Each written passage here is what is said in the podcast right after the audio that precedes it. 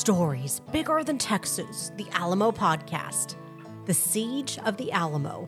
Santa Anna and his troops have arrived in San Antonio with plans to take back the town and end the Texas Revolution once and for all. But at the Alamo, William Barrett Travis has a small band of soldiers and volunteers defending the key stronghold. Today we reveal what happened in between the barrage of cannon fire, who answered Travis's calls for help, and how the Alamo became hopelessly outnumbered as its defenders face down the reality of war, when victory or death become all that's left. I'm your host, Emily Balkum. Here to take us through the siege of the Alamo is Colby Lanham, the Alamo senior researcher and historian. Thanks for being here, Colby. Yeah, I'm happy to be here again. This is exciting. The siege begins February 23rd, 1836, when Santa Anna and 1,500 men arrive in San Antonio. Yeah, we're picking up right after, where we left off, where the Mexican army's marching northward, and I think we talked about the misery that they endured. They get into San Antonio on February 23rd, and they immediately begin, they take over the town without firing a single shot, which is something to think about. The Texans fought very bravely for 5 days in December of 1835, and for them to just give it up like that, it had to be a blow to the morale, if you will. So the Mexican army comes right into town, and they set up shop. The Alamo has just 150 men at this point, 18 serviceable cannons, plus 3 more just on the ground. Yeah, as we mentioned in another podcast, the artillery, almost all the artillery in Texas is in some state of disrepair.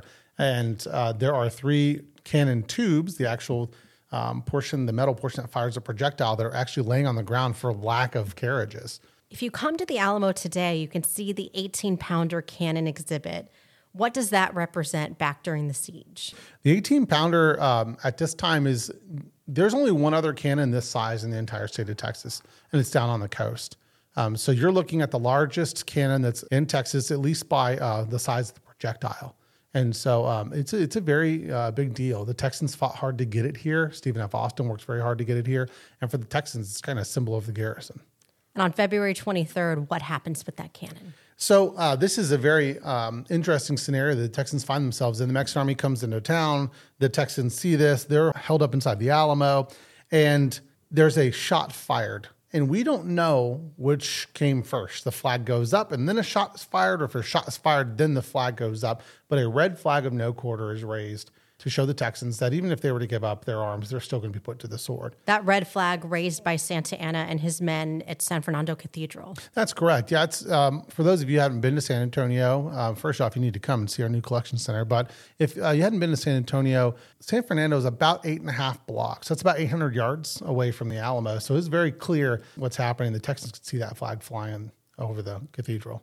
Day 1 of the siege, there are people here in non-combat roles, like women and children and slaves. What is daily life like for them? And is it too late for them to leave? It's actual choice. I mean, the women and children that come in here choose to come in here for the most part. You've got women who want to stick with their husbands to make sure that they're cared for, and they don't really know exactly what's going to happen to them if they're caught by the Mexican army. There's a lot of demonization of the Mexican army. Obviously, there's a lot of propaganda during this period to demonize the Mexican army and kind of portray them as animals, really. And they weren't, not to a man. There's always going to be that in a military of any size. But there are some depredations and things that happen down south, and those rumors spread north. And so the women and children, just to be safe, come with their families inside of the garrison.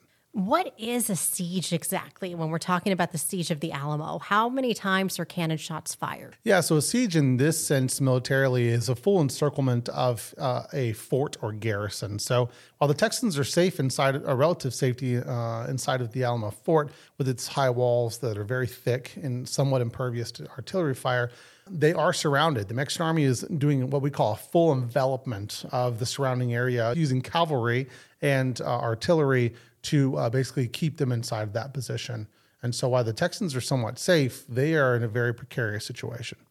Day 2 of the siege, February 24th. This is the day William Barrett Travis writes the letter history now remembers as the Travis Letter. Yeah, so this letter has become very important and a big part of who we are as Texans in the Alamo story. And that letter is one of many that Travis writes, but this one gets a lot of attention, and it is a true plea for help. not just Texans, but all Americans in the world come to our aid.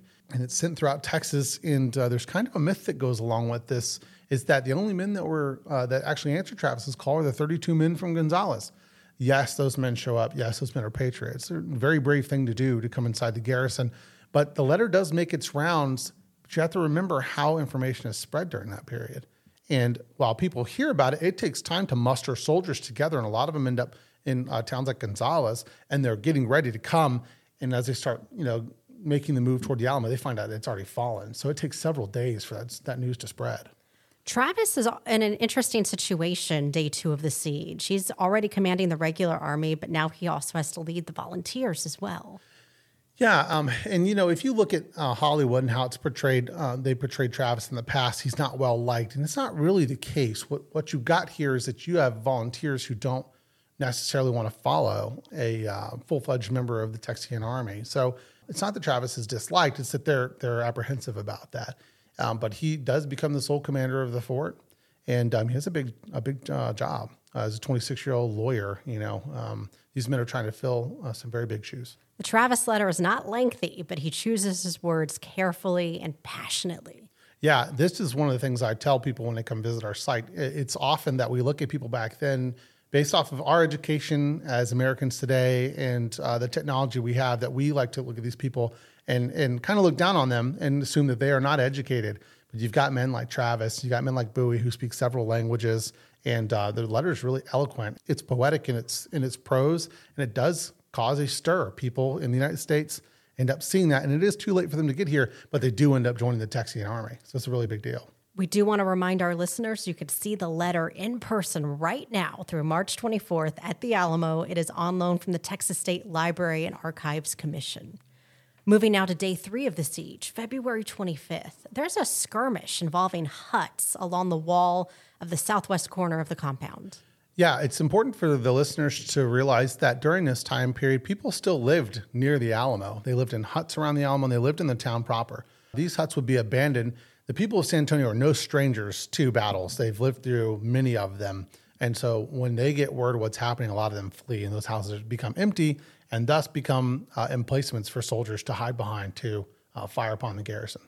Also on day three of the siege, Travis sends Juan Seguin with another plea for reinforcements. Yeah, so Travis is becoming more and more desperate as the days go by. He is hoping for a long siege that will be relieved by a portion of Texans who come to his aid. We know now, obviously hindsight, that it's going to last 12 days, but Travis doesn't know that. So he's taking every opportunity he can to try to get help to relieve the garrison. Another interesting note about day three of the siege, it's Gregorio Esparza's birthday. All of this is happening, but we still have birthdays. Yeah, this is the human side of it, right? These people are still human beings. They celebrated their birthdays. They celebrate Christmas, during after the Battle of Bihar. This is the human side of it that sometimes we neglect when we talk about the Alamo story. This man had a birthday, and several other defenders also celebrate their birthdays. Day four of the siege, February 26th. Travis's calls for reinforcements have concerned Texas, particularly people in Goliad. Yeah, these calls going out asking for help, there's not a lot of men that have mustered. There's kind of a myth that goes along that Travis's men and Travis and Bowie are holding out at the Alamo so that Houston can gather time to bring this army together. Well, when the Alamo falls, Houston has just a handful of men with him. But the men at Goliad under Fannin would be one of the only places that could really come to Travis's aid. He has about 300 men there, and they're trying to get to the Alamo. Yeah, James Walker Fannin, he is one of the individuals of the Revolution that gets a lot of criticism. Part of it is just, but I think a large part of it is ill-placed. He's being pushed and pulled with orders. He gets several letters, even one day, telling him to do different things. He does try to come and relieve the Alamo. It's only a 90-mile ride from Goliad at Presidio La Bahia. But as they move, they have the same issues you would have had trying to move artillery. The wagons break down, the animals might not be in good health, and so they're forced to turn around. Day five of the siege, February 27th, Mexican troops cut off water to the Acequia. Yeah, so what's one way you can possibly get an entrenched enemy to capitulate? Well, cut off their water supply, and as many of you probably already know, that water is the key to Texas. Well, it's also the key to this scenario. You have to have water. Luckily for the Texans, there is a well within the Alamo, And there's also an effort to dig a second well. The water table in the downtown area is about 16 feet. So if they can dig down 16 feet, there's a good chance they'll find drinkable water.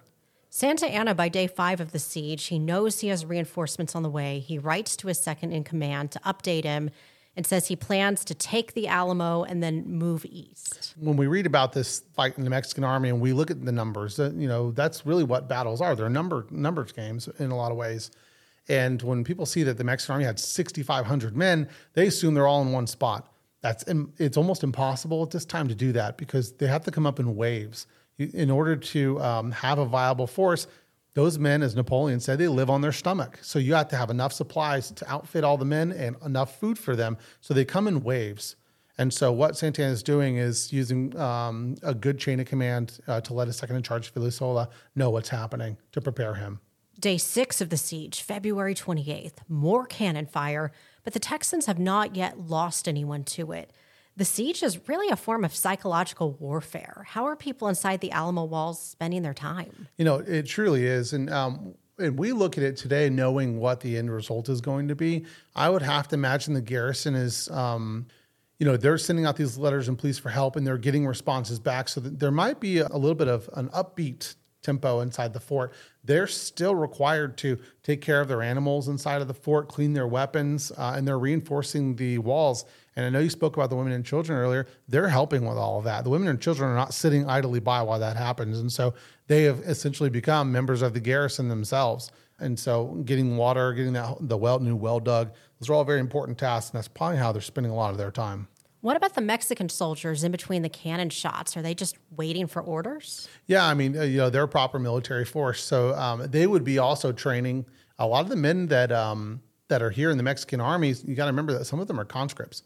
And so those conscripts, they need training on weapons. And the Mexican army is doing the same thing. They're making sure that their guns are in good working order, that their horses are fed. We know about that through the grass fight, which is where a number of animals are found out on the frontier, and Bowie and them attack it thinking there's going to be the payroll, the gold.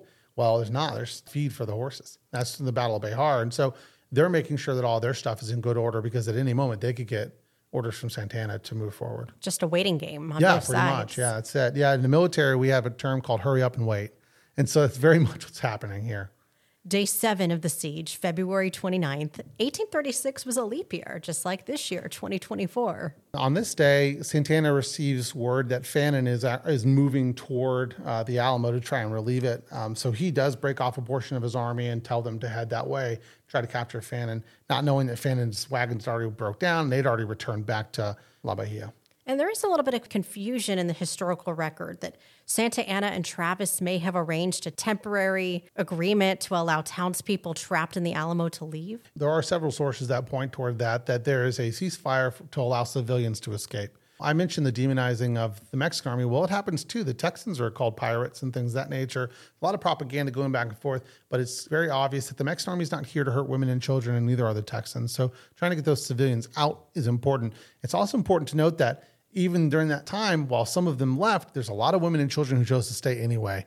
And by that point, you have to know the writing on the wall. And so a very brave thing for them to do. And they may not have had anywhere else to go. That's true. Yeah, that's a good point. Day 8 of the siege, March 1st, Travis's pleas for reinforcement are answered by 32 men from Gonzales who ride through enemy lines. Who were these men, the Immortal 32? The Immortal 32 are actually the overwhelming male population of the town of Gonzales, which was a very small town at the time. I don't know the exact number, but there are only a handful of families there. And if you imagine, let's say there's only 40 to 50 families and 32 men show up, that's a big portion of that town. Among them is going to be the youngest Alamo defender, William P. King, and he takes his father's place. He's a 15-year-old kid. Today we call him a kid. He's a man back then, but he takes his place. His father had a wife and three daughters to take care of. And so William goes and fights in his place. The group also includes John W. Smith, who acts as a guide. Yeah, so John W. Smith is a courier, a very brave thing to do, weaving in and out of the Mexican army lines to try and get help. These couriers, you look at it and you say, well, some of them survive, like Samuel Maverick, you know, and others, okay, they do, but they're risking their lives by leaving the garrison. They're leaving the relative safety of those walls to go and try and get help. And a bit of a side note, a document from John W. Smith is actually the first artifact in Phil Collins' collection. That's right. Yeah, it's a saddle receipt. It's one of the first things he ever receives, and that kind of starts his collection. On display right now in the documents room at the Ralston Family Collection Center. Right. Also on day 8, a cold front arrives. Temperatures are hovering around freezing. Yeah, this is very typical. If you've ever been down in South Texas, the weather's going to kind of undulate, you know. So it goes, you have a high and you have a low. It dips, and you just never really know what the temperature's going to do. We know through a diary by a man by the name of William Fairfax Gray that when the Alamo falls, he says it's a nice day and it's shirt sleeve weather. So apparently cold front rolls in, it's very chilly, and then by the next or the following days, it's warmed up a little bit. So the men, you know, if you didn't have a coat, you kind of just hold out and hope the temperature rises again. Day 9 of the siege, March 2nd, a day we now remember as Texas Independence Day. Yeah, it's a very big deal. And this is another one of the things that isn't really talked about all that much, but there was a little bit of a myth or a legend that the Texians didn't know that Texas had declared its independence. We know that to be false. We know that Travis says, and I'll read this, let the convention go and make a declaration of independence, and we will then understand, and the world will understand that we will what we are fighting for. If independence is not declared, I shall lay down my arms, and so will the men under my command. So Travis sends 2 men, Jesse Badgett and Samuel Maverick, to the convention. They vote in favor. Now, they don't realize, and they probably never know, that it's been declared, and of course they'll never know that it's achieved. What does that Declaration of Independence written at Washington on the Brazos say? You know, up to this point, there had been a movement to simply get Santa Anna out of power and reinstate the 1824 Constitution. People wanted their rights back, and Texas did not want to be part of its neighboring state, Coahuila. It wanted to just be Texas by itself, a part of Mexico, a northern state. This new Declaration of Independence is basically saying that we want autonomy, we want freedom, and we're willing to fight for that. March 2nd also happens to be Sam Houston's birthday. To your point, regular life goes on. Yeah, absolutely. You know, and I often wondered how Sam Houston felt about that. I don't know if there's a record that exists that talks about it, but that had to have been a pretty neat thing for him. Day 10 of the siege, March 3rd, Travis sends his last round of letters from the Alamo. What did they say? They're basically, again, a plea for help, but one of them does go to a friend of his talking about taking care of Travis's young son. That is very poignant, and it really does drive home a point of he sees the writing on the wall. They know what's going to happen. And the men have said in different letters, like James Bowie, I'd rather die in the ditches of the Alamo than give it up to the enemy. So that's what they're going to do. He also writes to the convention president saying he still hopes for help, but if none comes, he will do the best he can. That's exactly right. Travis talks about in the Travis letter, doing his soldierly duty, doing what is asked of him as a soldier, and he's willing to die if that's the case. Also on March 3rd, James Butler Bonham returns to the Alamo. Yeah, so James Butler Bonham leaves us a number of times to try and get help and returns back with a letter, and it's basically saying, hold out, that help is coming.